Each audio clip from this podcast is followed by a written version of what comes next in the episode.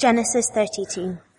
Jacob also went on his way, and the angels of God met him. When Jacob saw them, he said, This is the camp of God. So he named the place Mahanaim. Jacob sent messengers ahead of him to his brother Esau in the land of Seir, the country of Edom. He instructed them, This is what you are to say to my master Esau. Your servant Jacob says, I have been staying with Laban and have remained there till now. I have cattle and donkeys, sheep and goats, men servants and maid servants. Now I am sending this message to my Lord, that I may find favor in his, in your eyes. When the messengers returned to Jacob, they said, we went to your brother Esau and now he is coming to meet you and four hundred men are with him. In great fear and distress, Jacob divided the people who were with him into two groups, and the flocks and herds and camels as well. He thought, if Esau comes and attacks one group, the group that is left may escape. Then Jacob prayed, O God of my father Abraham, God of my father Isaac, O Lord, who said to me, go back to your country and your relatives and I will make you prosper. I am unworthy of all the kindness and faithfulness you have shown your servant. I had only my staff when I crossed this Jordan, but now I have become two groups. Save me, I pray, from the hand of my brother Esau, for I am afraid he will come and attack me, and also the mothers with their children. But you have said, I will surely make you prosper and will make your descendants like the sand of the sea, which cannot be counted. He spent the night there, and from what he had had with him, he selected a gift for his brother Esau. 200 female goats and 20 male goats, 200 ewes and 20 rams, 30 female camels with their young, 40 cows and 10 bulls, and 20 female donkeys and 10 male donkeys. He put them in the care of his servants, each herd by itself, and said to his servants, Go ahead of me and keep some space between the herds.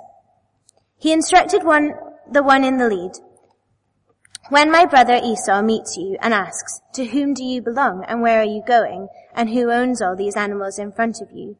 Then you are to say, they belong to your servant Jacob. They are a gift sent to my lord Esau and he is coming behind us. He also instructed the second and third and all the others who followed the herds. You are to say the same thing to Esau when you meet him and be sure to say, your servant Jacob is coming behind us. For he thought, I will pacify him with these gifts. I am sending him on ahead. Later, when I see him, perhaps he will receive me. So Jacob's gifts went on ahead of him, but he himself spent the night in the camp. That night, Jacob got up and took his two wives, his two maidservants, and his eleven sons and crossed the ford of Jabbok. After he had sent them across the stream, he sent over all his possessions, so Jacob was left alone and a man wrestled with him until, till daybreak. When the man saw he could not overpower him, he touched the socket of Jacob's hip so that his hip was wrenched as he wrestled with the man. Then the man said, let me go, for it is daybreak. But Jacob replied, I will not let you go unless you bless me. The man asked him, what is your name? Jacob, he answered.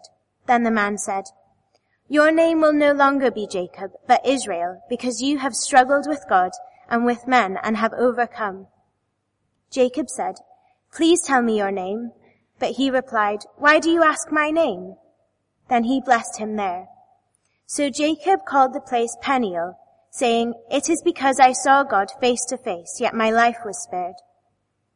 The sun rose above him as he passed Peniel, and he was limping because of his hip. Therefore, to this day, the Israelites do not eat the tendon attached to the socket of the hip, because the socket of Jacob's hip was touched near the tendon. This is God's word. Well, interesting as ever, these uh, readings in Genesis as we're working our way through this uh, section. Let's begin by praying.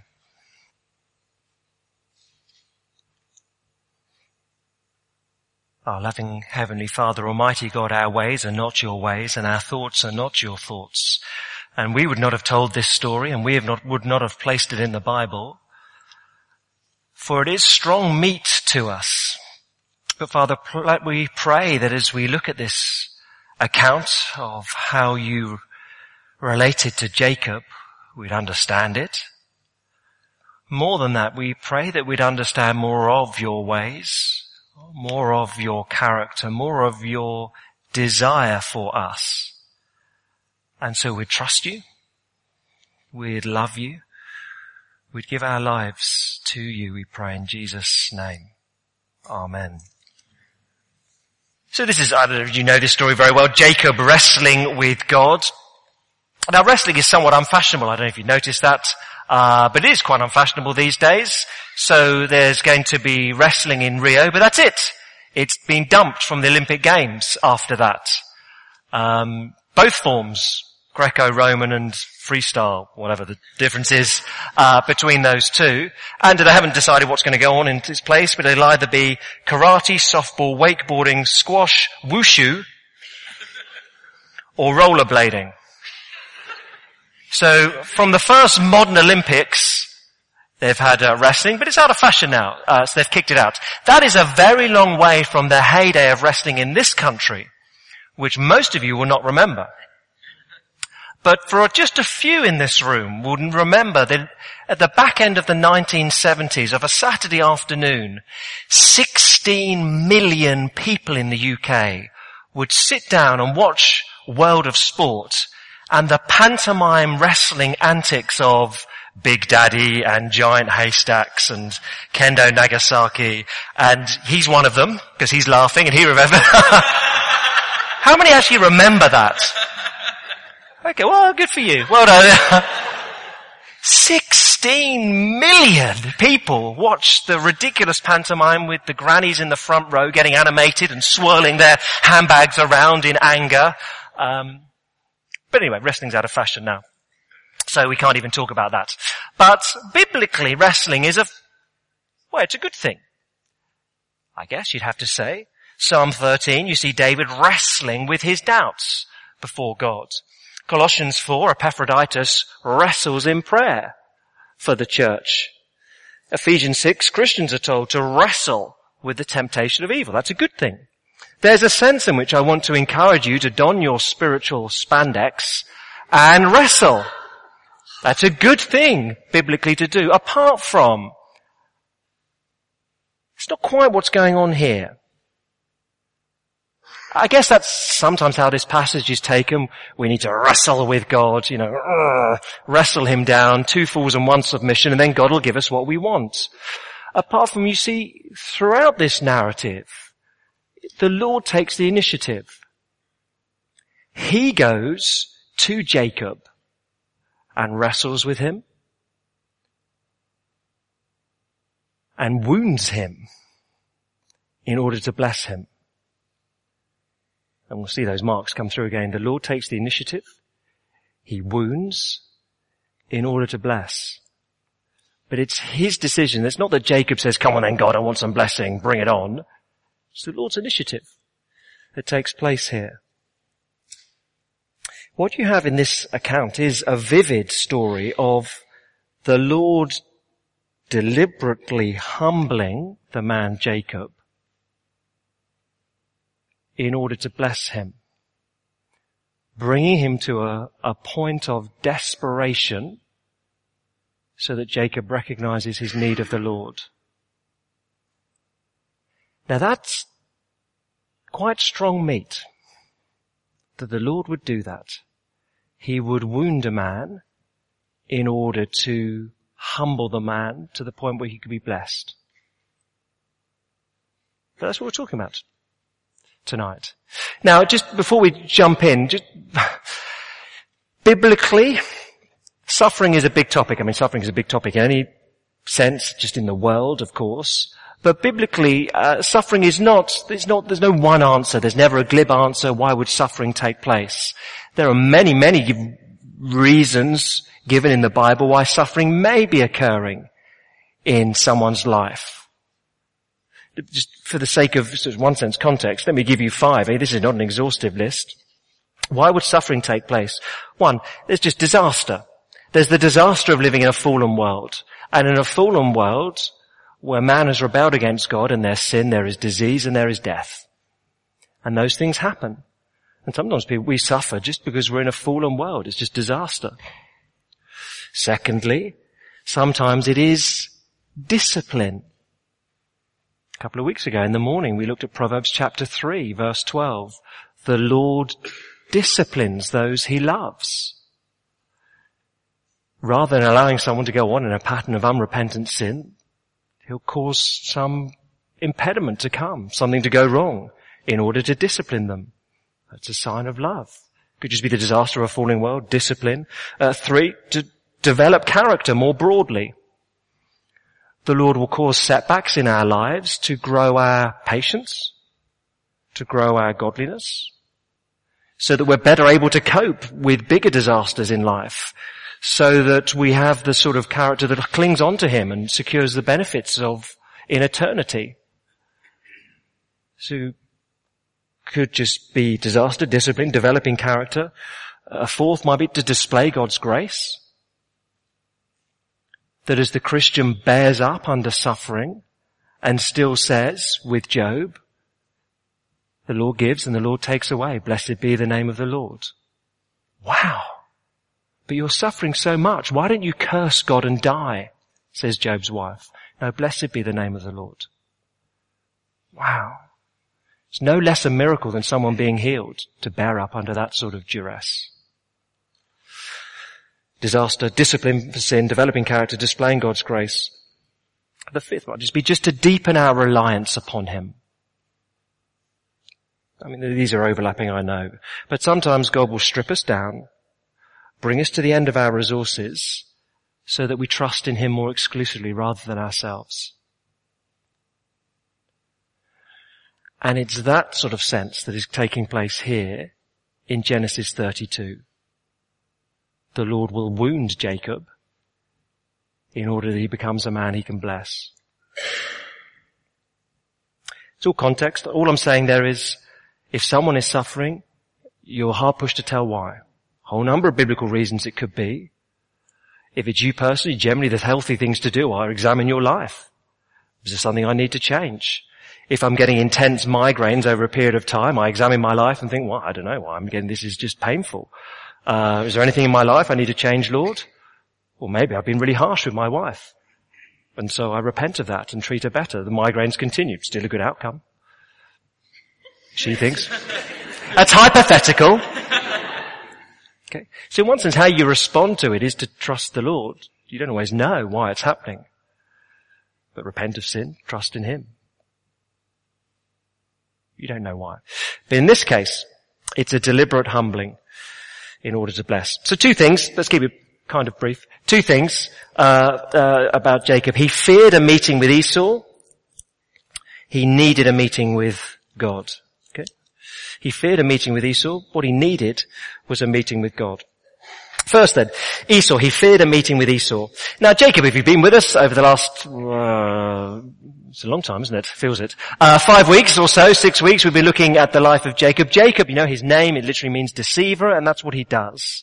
So he's deceived his father and stolen blessing. He's deceived his brother. He's a cad. He's not a nice man. Yeah, we know, we've taken a straw poll in this room, and we decided we even like Esau better than him. He's not nice, Jacob. Um, but God still graciously blesses him. Because the blessing of God is not dependent upon what we do. It's dependent upon His kindness. In one sense, just a, a gospel picture. We don't achieve, reach up and grasp blessing by our goodness. We just receive it as God kindly grants it to us. And God has determined to bless this man Jacob, uh, despite the fact he's a cad. Now, uh, most of what I just talked about happened in chapter 27 when he deceived his brother and deceived his father. And the last time we see Jacob and Esau interacting, they hate one another. And uh, Esau very bluntly says, I'm going to kill him. I will kill that man. And that was 20 years earlier. And now Jacob is on his way back to uh, the land, the promise. He's been in exile. Um, so Esau, uh, Isaac, two sons, Esau, Jacob, they're in the land of Canaan, the promised land, which God is going to bless them in, and they're going to multiply in. But for the last 20 years, uh, Jacob's been in exile, and Padan Aram doesn't really matter, but he's been out of exile, and now God has said, time to go home. Off you go. Back you go home. And Jacob thinks to himself, okay, I'm going home. You see my brother who wants to kill me. So there's some hesitation. He's fearing this meeting with Esau. I guess some of us can relate to that. We may be fearing going to the office tomorrow because of an awkward colleague. We may fear going to see a relative next month because, uh, you know, there's all sorts of conflict there. Fear. That's what's going on for Jacob in his head. That's what he thinks is the problem. And so, um, it starts off, uh, chapter 32 verse 1, the Lord is kind. So Jacob's going back and just as when he left the promised land 20 years earlier in chapter 28, uh, God met with him with some angels. Here on his way back in, uh, the angels meet with him. Jacob sees some angels. That's not normal. And he says, oh, this is the camp of God. So we name this, that place Mahanaim. Two camps. There's my camp. There's God's camp. Good to know God's with me, so God is being kind. Then you get a whole lot of plans of Jacob uh, taking place. Uh, plan one verses 3 to 5. Send some messengers ahead. Verse 4. This is what you're to say to my master Esau. Your servant says, Jacob, I've been staying with Laban, remain there till now. I've got cattle, donkeys, sheep, goats, men servants, maid servants. I'm sending this fa- message that I may find favor in your eyes. Hmm. It's interesting. I'm your servant Jacob. I'm talking to my master Esau. Because if you remember chapter 27, part of the blessing that he stole was that he would be in charge and Esau would serve him. So there's, there's some humility here from Jacob, probably, maybe desperation. Anyway, uh, verse 6, when the messengers returned to Jacob, they said, we, we went to your brother Esau, now he's coming to meet you and 400 men are with him. Oh, okay. And what are they wearing? Party hats or swords? Just so I know what's coming. 400 men. It's quite a lot of men that he's coming to meet me and my wives and kids with, and my sheep. so you're told, verse 7, his state of mind. In great fear and distress. Let's double it up so we get the point very clear. He is very much afraid. So plan two, Let's divide the camp into two. Flocks and herds over there and over here. Okay, so if Esau comes and attacks, at least half of us will escape. So he's not in a great shape. So plan one, not going so well. Plan two, well, is slightly desperation. But then he prays. Verse nine. Now, you can make up your own minds on this. Most of the stuff I read this week said, oh, Jacob, just the same, isn't he? He comes up with plan one, comes up with plan two, then eventually, when he needs to, he prays. Maybe. To my mind, this is a great prayer. This is a great prayer that he prays. Verse nine. This is the first time we see Jacob praying in the narrative of his life. This is also the longest prayer in the book of Genesis. Quite interesting. And I think is a great prayer. So verse 9, he starts off appealing to the promises of God. Jacob prayed, O God of my father Abraham, God of my father Isaac, O Lord who said to me, go back to your country and your relatives, I'll make you prosper. Lord, you, you are the God who's made promises to me. And you're the God who has been faithful to my family. I'm talking to that sort of God. He appeals to the Lord's promises. Verse 10, he recognizes his status. I am unworthy of all the kindness and faithfulness you've shown your servant. I only have my staff, literally a stick.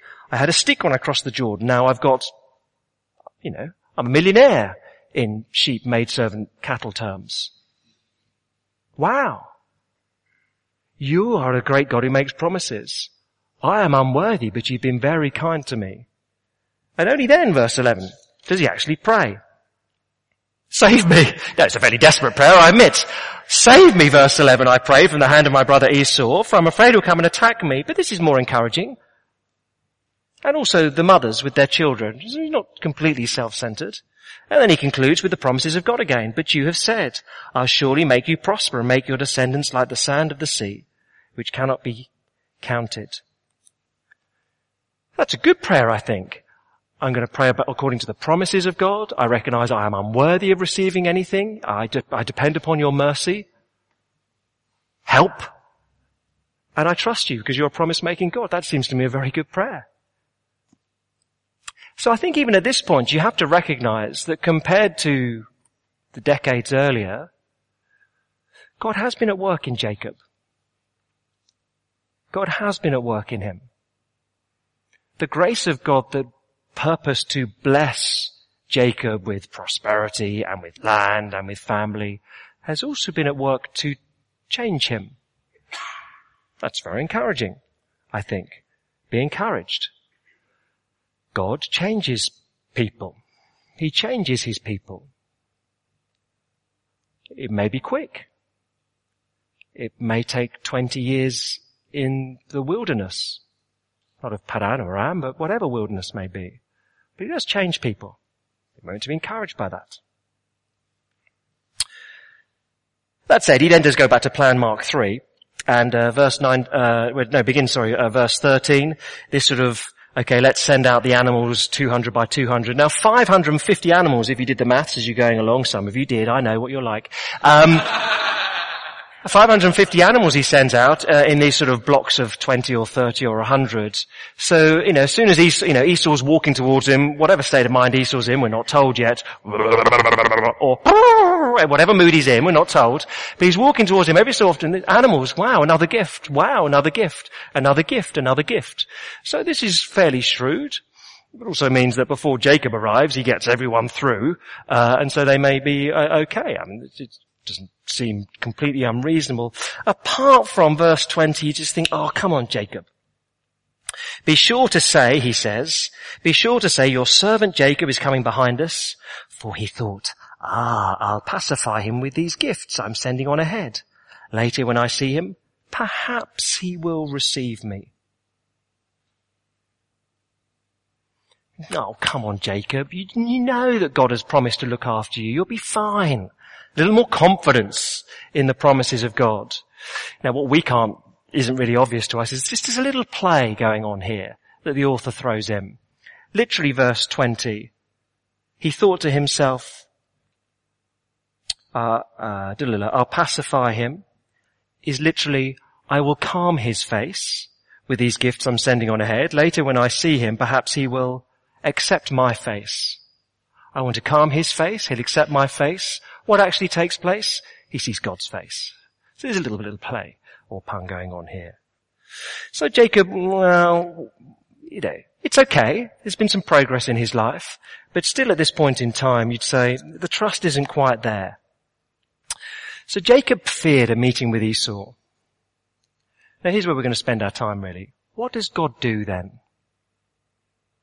What does God do to a man who is anxious and fearful? He goes and beats him up. Now isn't that slightly unexpected? That that's what God would do to someone who's struggling with anxiety? Beat them up. Golly. Jacob feared a meeting with Esau. What he needed? He needed a meeting with God. So let's look at this uh, wrestling encounter then. Verse 22, Jacob got up and took his two wives, maidservants, eleven sons, crossed the ford of uh, Jabbok. That's the Rubicon for him. He's crossed back into Canaan. He's into Esau's territory. He's crossed the river. He's crossed his version of the Rubicon. Now they're off and running. And um, he sent them across. Uh, he sent all his possessions. So, verse 24, Jacob is left alone. And a man wrestled with him till daybreak. Now at this point in the text, it's deliberately vague. Oh, a man came and wrestled with him. Maybe that's cultural. You know, game of tennis. Hello, game of golf. Wrestle all night. You know, we're not quite told. Of course, what becomes obvious for us, verse 28, he struggled with God. Verse 30, I saw God face to face. But at this point, we're, you know, in one sense, we're not meant to know. No, that's uh, not meant to know it, I guess. But clearly, this is a pre-incarnation manifestation of God in bodily form. Is it the second person of the Trinity in bodily form? I don't mind. Maybe, maybe not. I, I don't get too excited if it is or it isn't. But it's clearly God in bodily form appearing. Gosh in a temporary way. Now let's look at these three things, uh, the, the pattern that actually takes place here. So God initiates this encounter. God wounds Jacob. God blesses him. Let's work through those. So God obviously initiates. I hope that's obvious from the text. Verse 24, the man comes to Jacob. Verse 25, it's all from his perspective. When the man saw that he couldn't overpower Jacob, dot, dot, dot. Now of course the really odd thing in verse 25 is he couldn't overpower Jacob. Mm, what's going on? God got a cold? Um, very strange, isn't it?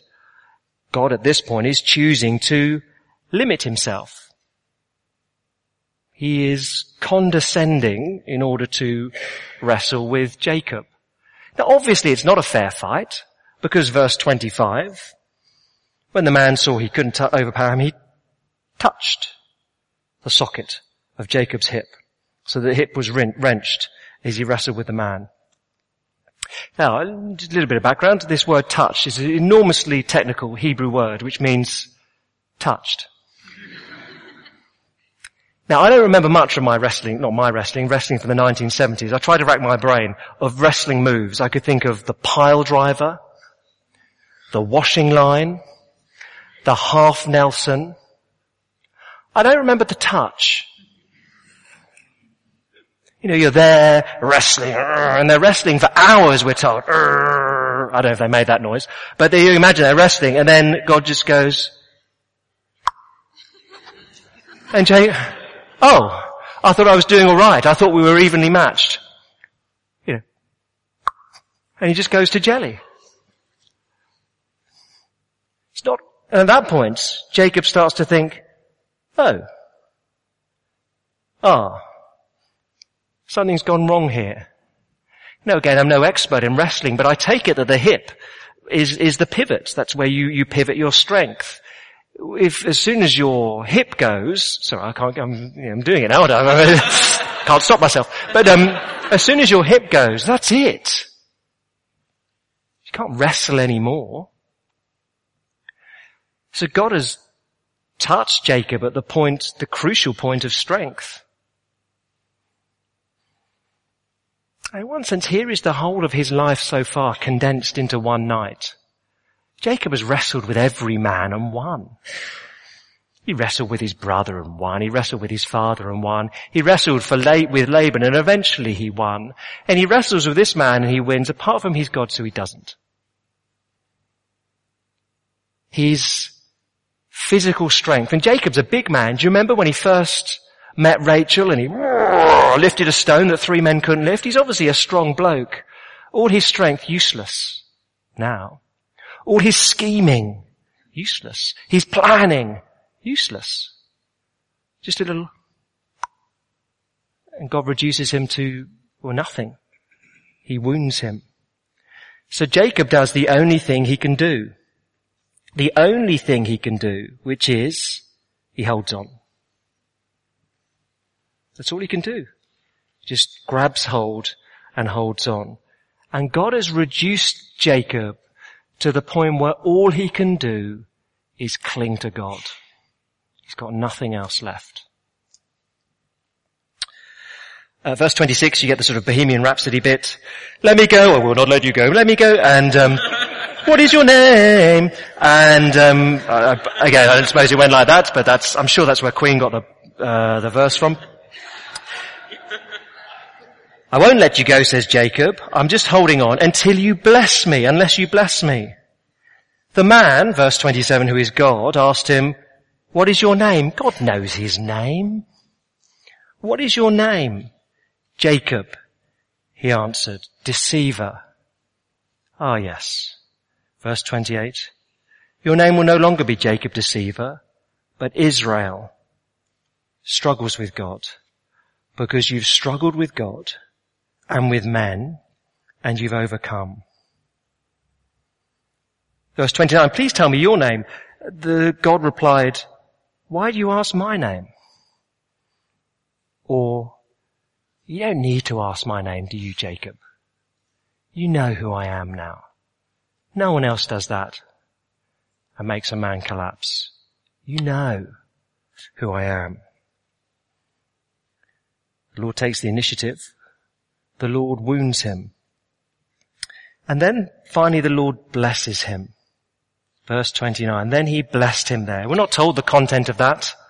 It isn't just, I bless you. Blessing is verbal words. What we what the Lord actually says to Jacob, the detail we don't know. But verse 29, the Lord finally does bless him. What is going on? The Lord is saying, I, you cannot enter the promised land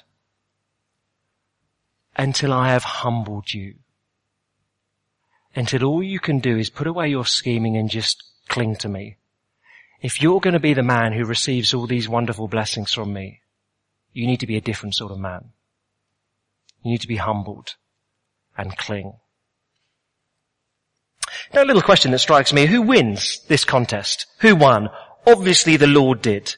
He defeated, you know, with the little finger flick, uh, he defeated uh, Jacob with a touch. And yet the Lord can say that Jacob prevailed. You've struggled with God and overcome. Huh? It's interesting, don't turn to it, but there's an interesting commentary on this in the book of Hosea. Hosea talks about a little about the life of uh, Jacob. You get to Hosea chapter 12 verse, uh, verses 3 and 4.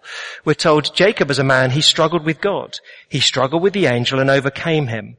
He wept and begged him for his grace. It's a funny sort of triumph, isn't it? He overcame God by what? He wept and begged him, please be gracious to me.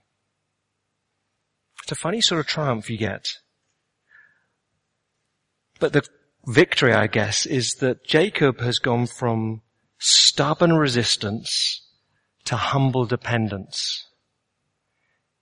He's lost, but he's won. He's limping for the rest of his life, but he's trusting. And there's a sense that's not a bad description of a Christian.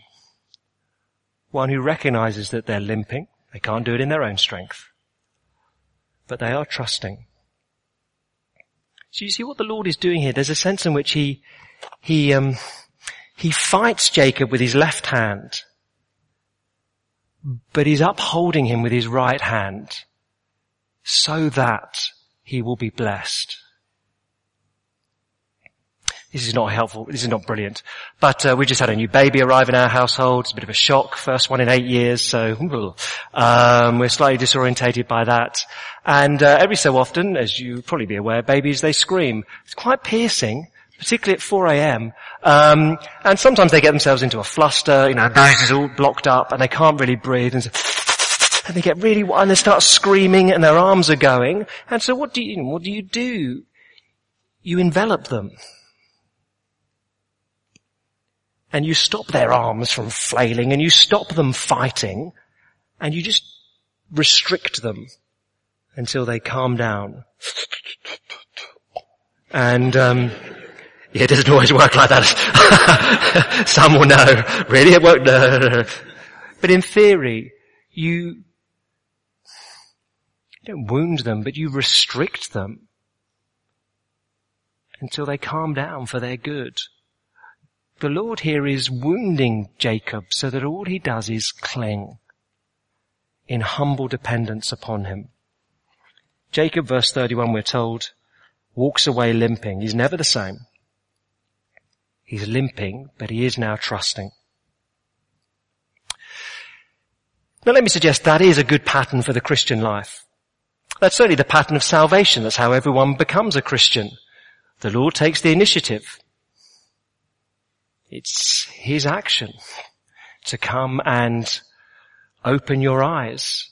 You'd say, I guess, that the Lord wounds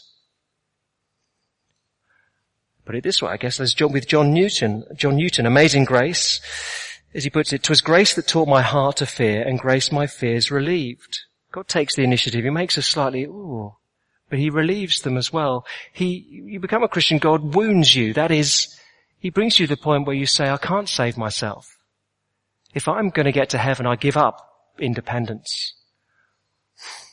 I give up self-reliance. And I just cling to Jesus Christ and His death for me and say, I'm just clinging to Him. That's all I got.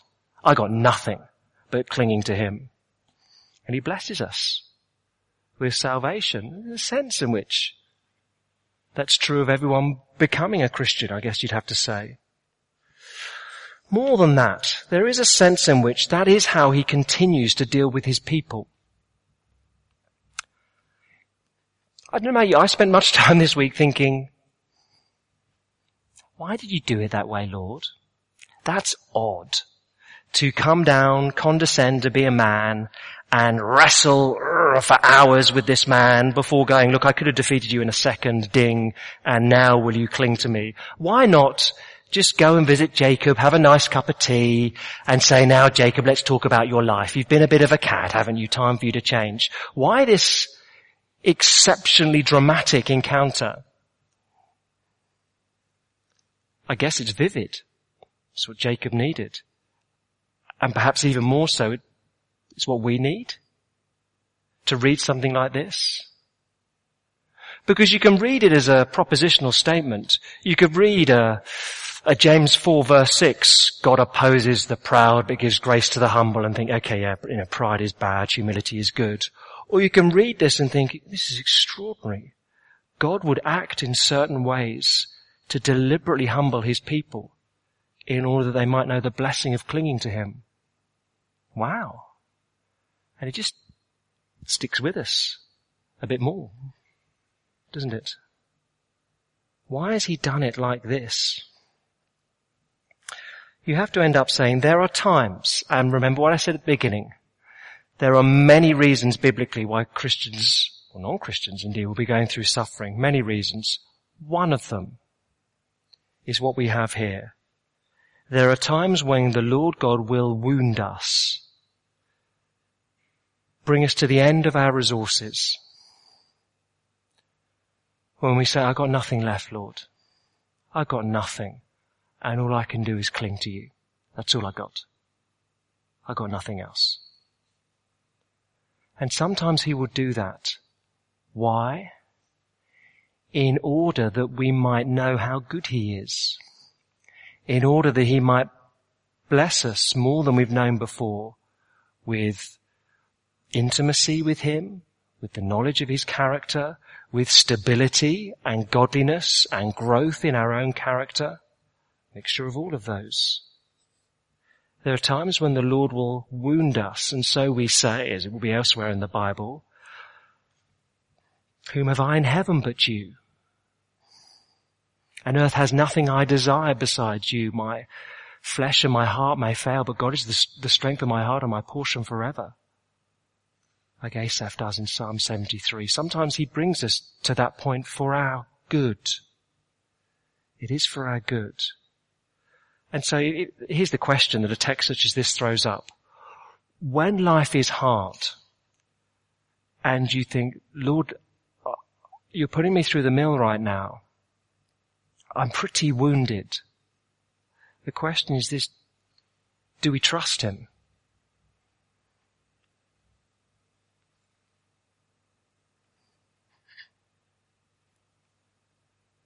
because he has good purposes in what he puts us through. He wounds in order to bless. Ah, that's strong meat, isn't it? In one sense, that's hard for us to swallow, but it's true. Limping, but trusting is how he wants his people to be, clinging to him. You know the old uh, poem, is it? I guess. I, I, I don't know if anyone knows who wrote it originally. I asked for strength and God gave me difficulties to make me strong. I asked for wisdom and God gave me problems to learn to solve. I asked for prosperity and God gave me brain and brawn to work. I asked for courage and God gave me dangers to overcome. I asked for love. God gave me people to help. I asked for favors and God gave me opportunities. I received nothing I wanted. I received everything I needed. My prayer has been answered.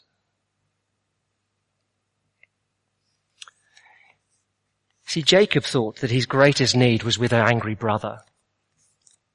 And the Lord said, no, no, no, your greatest need is to trust in me more deeply than you've ever done before. That's what you need to do. Sometimes the Lord will take the initiative and wound in order to bless. It's a particular form of suffering. How do you trust him? How do you trust him in the mess? How do you trust him in the wounds? How do you know what he's doing? You just, that you don't know. You trust him. I'm not sure, this is not quite the same issue, but let me read it because I read this this week and I, I found it very striking. Uh, Eddie Larkman was a uh, minister uh, in London uh, uh, for a while. At age 24, uh, he married his wife Sue. A couple of years later, she was discovered to have age 26 ovarian cancer. that was whipped out her ovaries. Um, and she was told six to two years, six months to two years to live. In the end, she lived for three years. pretty horrific um, time. and she, so she died, leaving Eddie behind and a severely disabled daughter, uh, special needs, couldn't even sit uh, in a wheelchair bound. So just the two of them left. And uh, he wrote somewhat of his reflections of caring for his wife and uh, uh, the, the time afterwards. This is a very striking little paragraph. I want to say to you that there are no perfect circumstances in which to learn to follow Christ except those you find yourself in today. That is why he has you there. I do not want to speak lightly of the difficulties some of you may be facing. I acknowledge that you may be living with desperately painful circumstances. Believe me, I know what tears are. I have shed buckets full. But Jesus will meet you in your circumstances and he will make you the person a loving heavenly father wants you to be for his glory and for your good.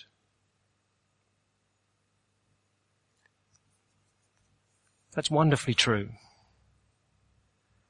There are no perfect circumstances in which to learn to follow Christ except those you're in today.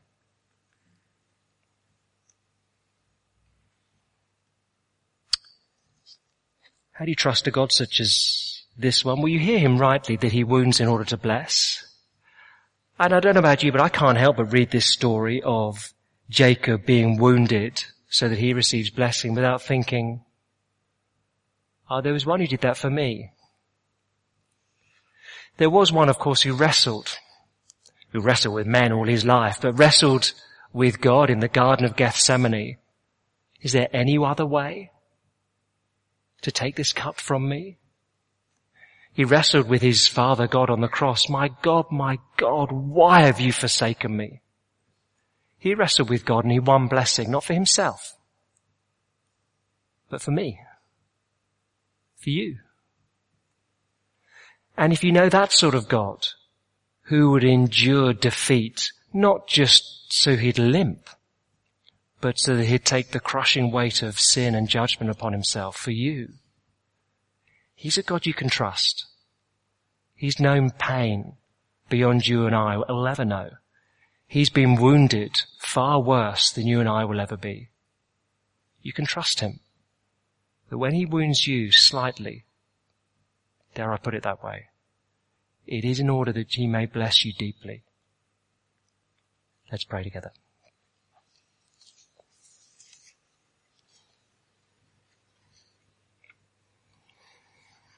Our loving Heavenly Father, so often we're confronted in the scriptures that our happiness is not your primary concern, but our holiness is, our faith. You will wound us in order that we may be blessed by clinging to you more tightly, by being prepared for other circumstances that may come. Thank you that you are the sort of God who is so gracious that you will bless us even while we resist your attempts to do so. You are a wonderful God who knows all things, who knows our hearts and who knows what we need. So even if we're feeling wounded by you or confused by suffering, would we trust you? Would we know that you have good purposes? Would we look upon your son who was wounded far worse so that we may be blessed? and say, Lord, I've got nothing left, but I want to cling to you. So we'd proceed through this life, limping, yes, but trusting. We ask it in Jesus' name. Amen.